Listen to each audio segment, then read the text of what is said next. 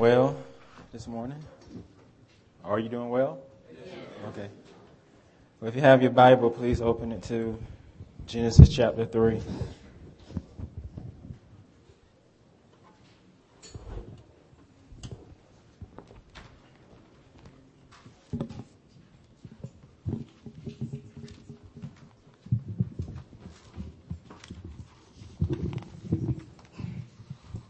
Well, thank you, Lyle.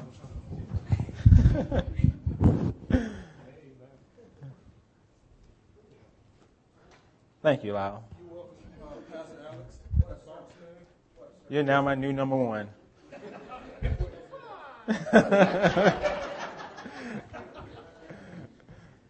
the world as it exists today is not how it was created to be.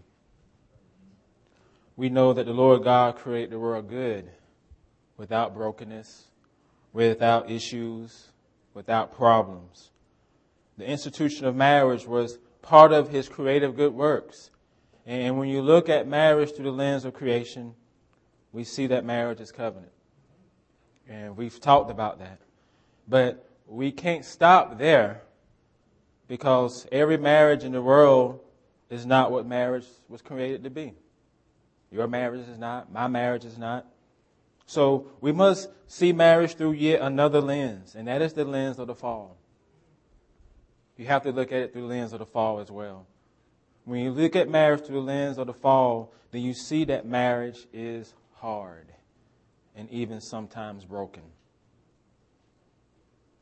When you see marriage through the lens of the fall, then you see that marriage is hard and even sometimes broken. Please realize that the attack on the institution of marriage is not something new under the sun. It just didn't start with same sex marriage. It started in Genesis 3. In Genesis 3. A.W. Pink says the third chapter of Genesis is one of the most important in all the Word of God. He says it is the seed plot of the Bible. The seed plot of the Bible. And I'll add to that, it's the seed plot of the history of humanity of man's relationship with God, with each other, and even marriage. So if you have your Bible, open it to Genesis 3, beginning in verse 1. Now the serpent was more crafty than any of the beasts of the field that the Lord God had made. He said to the woman, Did God actually say, You shall not eat from any tree in the garden? And the woman said to the serpent, We may eat of the fruit of the trees in the garden, but God said, You shall not eat of the tree that is in the midst of the garden, neither shall you touch it, lest you die. But the serpent said to the woman, You shall not surely die. For God knows that when you eat of it, your eyes will be open, and you will be like God, knowing good and evil. So when the woman saw that the tree was good for food, that it was a delight to the eyes, that the tree was to be desired to make one wise, she took of its fruit and ate. And she also gave some to her husband who was with her, and he ate. Then the eyes of them both were open, and they knew they were naked, and they sewed fig leaves together and made themselves coverings.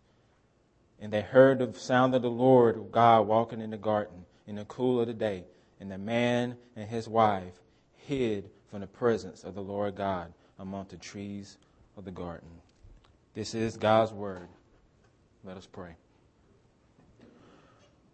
Father, as we come to your truth, Lord, I pray as I pray every week that your spirit will move, that he will speak to my own heart, and that he will speak to the heart of every person that's here.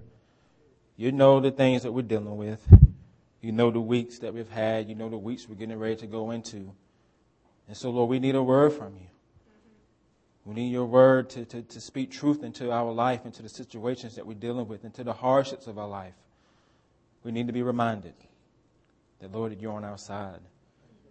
And so, Father, God, send your Holy Spirit this morning. In Christ's name I pray. Amen.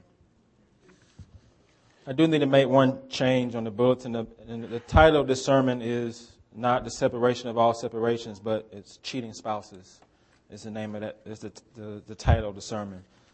So, cheating spouses. I just want to let you know that. Um, in Genesis 1 and 2, we saw that everything and everyone that the Lord God created was good. Everything was right. Everything was in its proper order, particularly man's relationship with God. You see, Adam and Eve, they were not just in covenant relationship with each other, they were also in covenant relationship with the Lord God. You can't overlook that. And at this point in Genesis 1 and 2, that relationship was right, that relationship was good. The creation mandate that he gave them in Genesis 1:28 was to be lived out under him and with him, with him in a relationship and under him in terms of leadership, authority, provision, standards, and care. You see, their, their relationship with God was primary. It was the most important of all relationships, which meant if that relationship changed, if their standing with God changed, that would impact everything else in their life. You can't miss that. If that relationship changed, if their standing with Him changed, that will impact everything in their life, including their marriage. And it's this relationship that's going to come under attack in Genesis 3.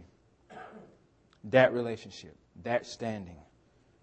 It all started with a seemingly innocent, non threatening conversation on the surface. But beneath the surface, this encounter was actually a temptation to cheat, a temptation to be cheating spouses. Moses began this chapter by introducing to us a new character with a certain quality. The text says, Now the serpent was more crafty than any other beast of the field that Lord God had made. So first we see that the serpent was made by the Lord God. If it was made by the Lord God, then the serpent was what? Good. It's part of his good creation. Second, the serpent was given a quality, a certain gift by the Lord God. You see, he didn't become more crafty, he was created more crafty than the other beasts of the field. Hope you see that. And that was good. The Hebrew term for crafty can also mean clever, cunning, subtle, sharp witted, perceptive. And this quality of the serpent is going to be is emphasized here because its quality is going to color the whole chapter. For the serpent came under the control of the enemy. Now, Scripture doesn't tell us how or when that happened, but it's clear that the enemy was at work. Calvin says Satan perverted to his own deceitful purposes the gift which was divinely imparted to the serpent. Satan perverted to his own deceitfulness the purpose which was, I'm sorry, Satan perverted his own deceitful purposes, the gift which was divinely imparted to the serpent. So then, if we understand that Satan is controlling the serpent, then it's right to assume that he's going to try to undo what God had created. He was going to tempt Adam and Eve to cheat on the Lord God, to commit adultery on their Creator, and forever change their relationship with Him, with each other, and even with creation. And so, like a smooth, clever, non-threatening operator, he steps up to Eve and say, "Hey, girl, let me holler at you for a minute." hey, girl, let me holler at you for a minute. Did God actually say you can't eat from any tree in the garden? Did God actually say that? He was focusing on the negative with the intent to cast a seed of doubt in Eve about God's goodness, about God's provision, about God's trustworthiness, about God's authority. This is a subtle question but it was actually a temptation. Eve responded to the serpent by saying, We may eat of the fruit of the trees in the garden, but God said, You shall not eat of the fruit of the tree that's in the midst of the garden, neither shall you touch it, lest you die. Is that what God told Adam? Word from word, is that what he told Adam in Genesis 1 and Genesis 2? The Lord told Adam, You are free to eat from every tree in the garden, But a tree of the knowledge of good and evil you shall not eat, for in the day you eat of it you shall surely die. You see, Eve didn't mention free and every in her response to the enemy. God's command to them was, was in the context of liberty, not bondage. They had freedom in the garden, but they just had one limit. One limit. Nor was she specific to the serpent about which tree they couldn't eat from. How many trees was in the middle of the garden? Are you sure? Are you sure? Genesis 2, 8 and 9 says, The Lord God planted a garden in Eden, in the east, and there he put the man whom he had formed. And out of the ground the Lord God sprang up every tree that is pleasant to the eye and good for food. The tree of life was in the middle of the garden, and the tree of knowledge and good and evil. Both trees were in the garden. Two trees in the garden, one for life and one for death. Which would they choose? Life and death was presented before them. Which would they choose? They were free to eat from the tree of life, but forbidden to eat from the tree of knowledge of good and evil. Eve said they couldn't eat it or touch it. At least they die. At least it's like the possibility they could die. But God said, you will surely die if you eat of it. Not maybe, not might, not a possibility, but without a doubt, without exception, you would die if you eat of this tree. Calvin says, the woman's response showed that she was beginning to waver. And the enemy saw it. Because he counterattacked her with a blatant denial of God's command. He says in verse 4 and 5, You would not surely die. For God, for God knows when you eat of it, your eyes will be open, you'll be like God knowing good and evil. God says, In the day that you eat of it, you will surely die, but the serpent says you will not surely die. Do you see what he's doing? What he told them was no lie. You don't realize verse 5 is not a lie. God did know if they ate of the fruit, their eyes would be open. God also knew when they ate of the fruit, there were no good and evil. God knew those things. So the enemy, he affirmed one truth and denied another. The enemy has a way with words, craftiness, used in it deceitfully. He used some of the same language that God used in order to make it seem like God was holding out on Adam and Eve. Not just holding out on them, but lying to them. What was at stake here was whether Adam and Eve would obey and stay faithful to God. Would they trust Him and not eat of that tree? Would they continue to see that all the Lord God had done for them was for their good? Even the command not to eat of the forbidden fruit was for their own good. But the enemy wanted them to see that God's command for them was bad. It was not fair. He wanted them to question God's authority over their lives. He wanted them to think that God was holding them back from their happiness, from their full potential, because He had His divine foot on their neck. So the enemy presented what was forbidden in a positive way. If you do eat this fruit, your eyes will be open. And hey, you're going to be like God, knowing good and evil. Is that a good thing? You see, Adam and Eve were already in the image of God. They were the crown of God's creation. They were. And so what was being promised to them here was, was them gaining something that was only belonged to God, something that God didn't want them to have. And he had good reasons for that. He knew if they disobeyed him, it would destroy their relationship with him. He knew the negative impact this knowledge would have on them because they were not going to just have knowledge of good and evil. They were going to have it by experience, people. They were going to know it by experience. They were going to experience evil. Not just here, but in their life. They would gain this knowledge at a great cost. They were going to lose much to gain it. And again, the issue was whether or not they will remain faithful spouses to God. or will they commit adultery and become cheating spouses? There's a reason all of us here are not floating around. There's a reason that you can sit in your chair, and it's called the law of gravity. Gravity is the force that bends things in its direction. If Earth had no gravity, then all of us would just float away. God created Adam and Eve to be under his divine gravity. All their direction in life was to come from and through him. They were under his divine gravity through covenant relationship in which they had freedom with limits. They were given good provisions, they were given good care, they were given good limits, and they had good authority. And in Genesis 1 and 2, they found joy in being under that gravity. It was good. But in Genesis 3, it is presented as something bad. And they began to question it. It wasn't just Eve. Adam was right there with her the whole time. So he's in it with her. And so it, it's like this, it's like the lyrics of, the, of a song from John Mayer that says, gravity was working against them. Gravity wanted to hold them down. That's how they saw it now. God's gravity was working against them now. It wanted to keep them down.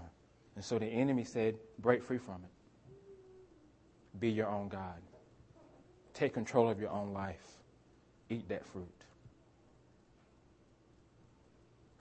This was not about a tree, people.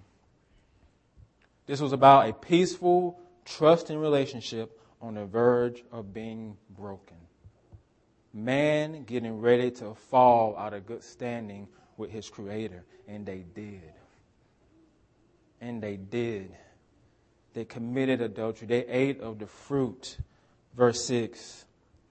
And when the woman saw that the tree was good for food, and that it was a delight to the eyes, and that the tree was to be desired to make one wise, she took of its fruit and ate. And she also gave some to her husband who was with her, and he ate.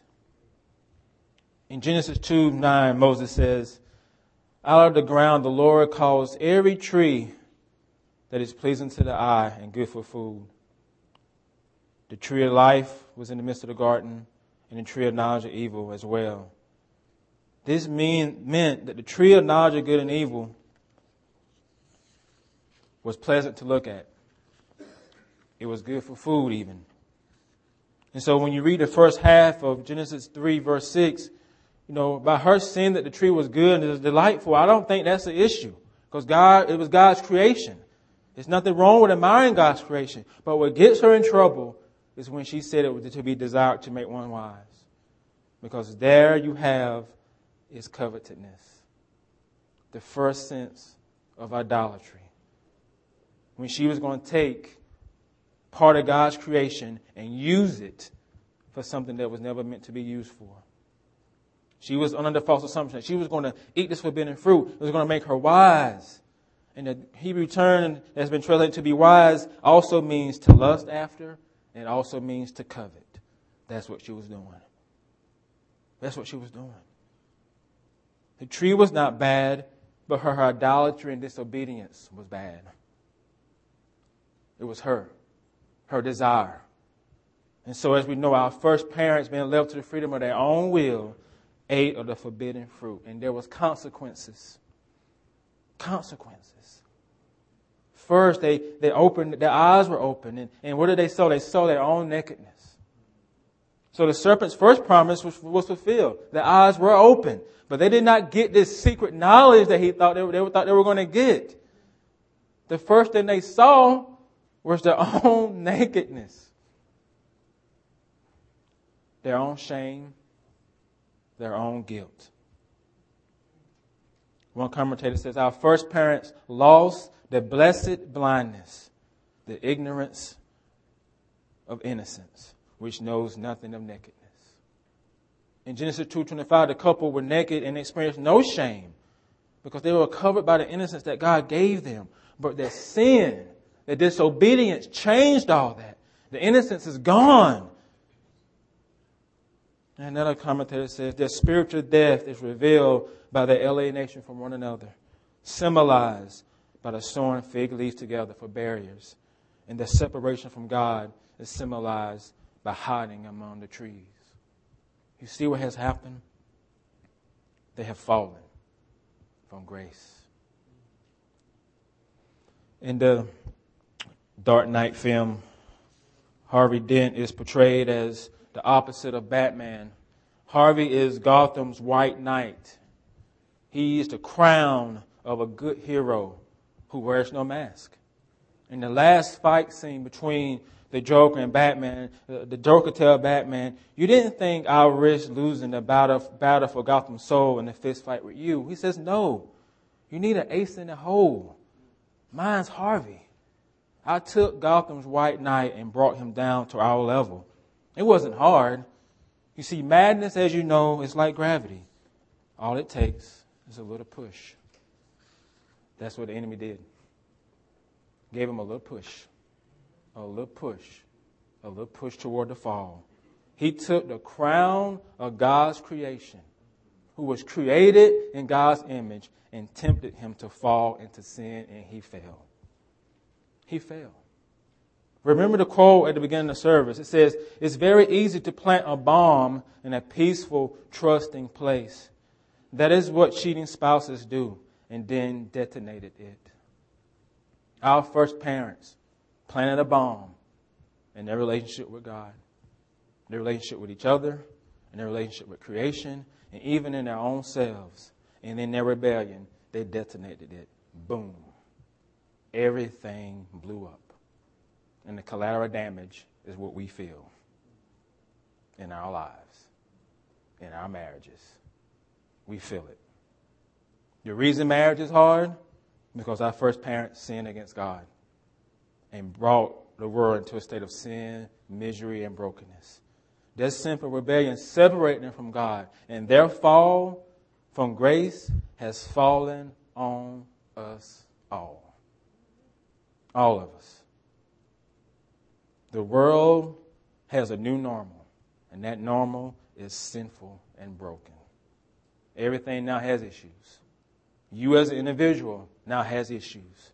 You have sin in your heart and in your life, and it's your sin that makes you a cheating spouse. But now, hold up, Pastor. You're going too far. I've been a faithful spouse. So what, so what do you mean I'm a cheating spouse? Remember what happened after Adam and Eve eyes were open. They saw their own nakedness, their shame and their guilt. They saw their own need. They saw they had a need. Now, did Adam go help Eve with her need?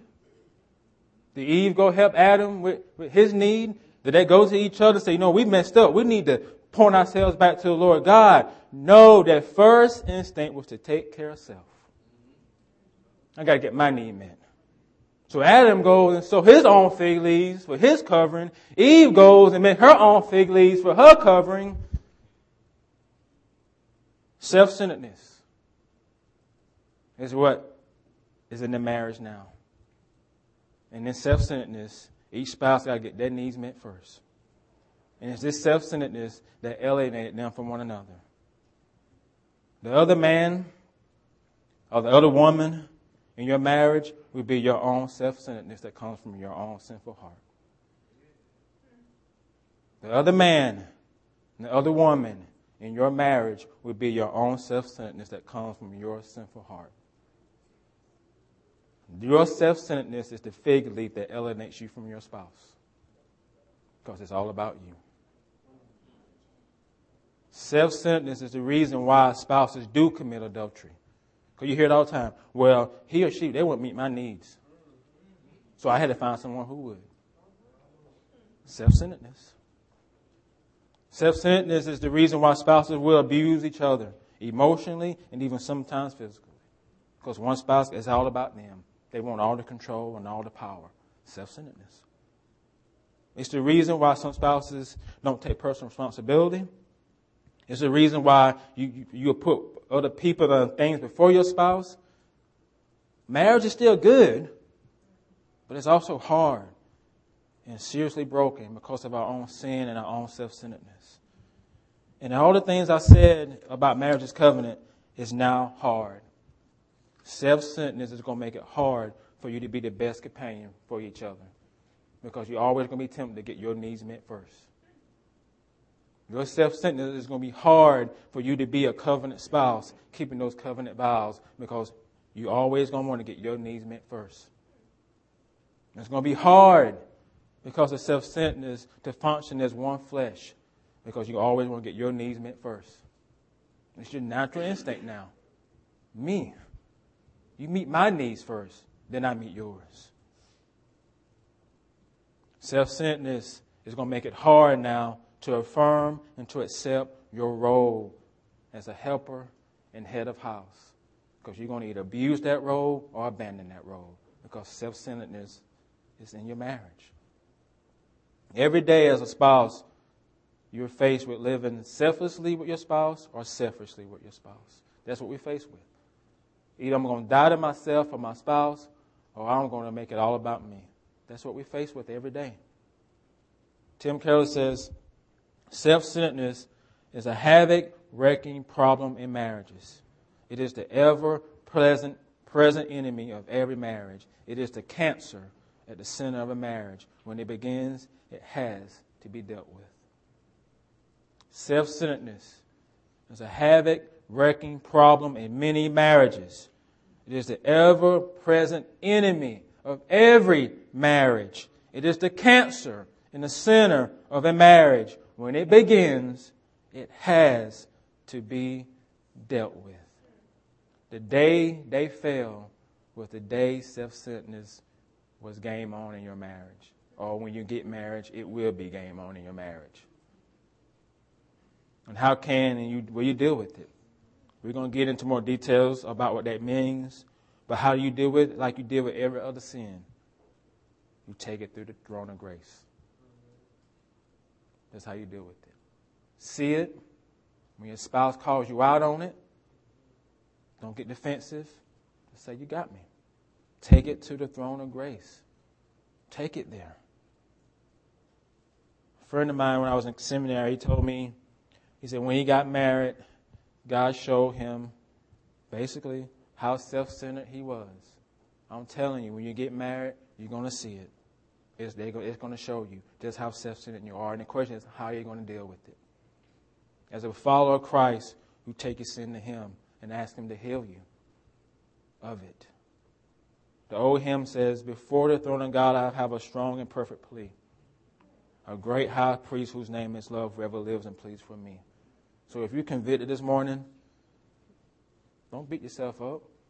Take it to the throne of grace and ask the Spirit of God to help you to live selflessly for your spouse and not just living for yourself. And He will help you. Because we all got sin in our life now. All the sermons I t- preached last week, that was what it was supposed to be. But this is reality. That's the norm. It's hard, but it's still good. Let us pray.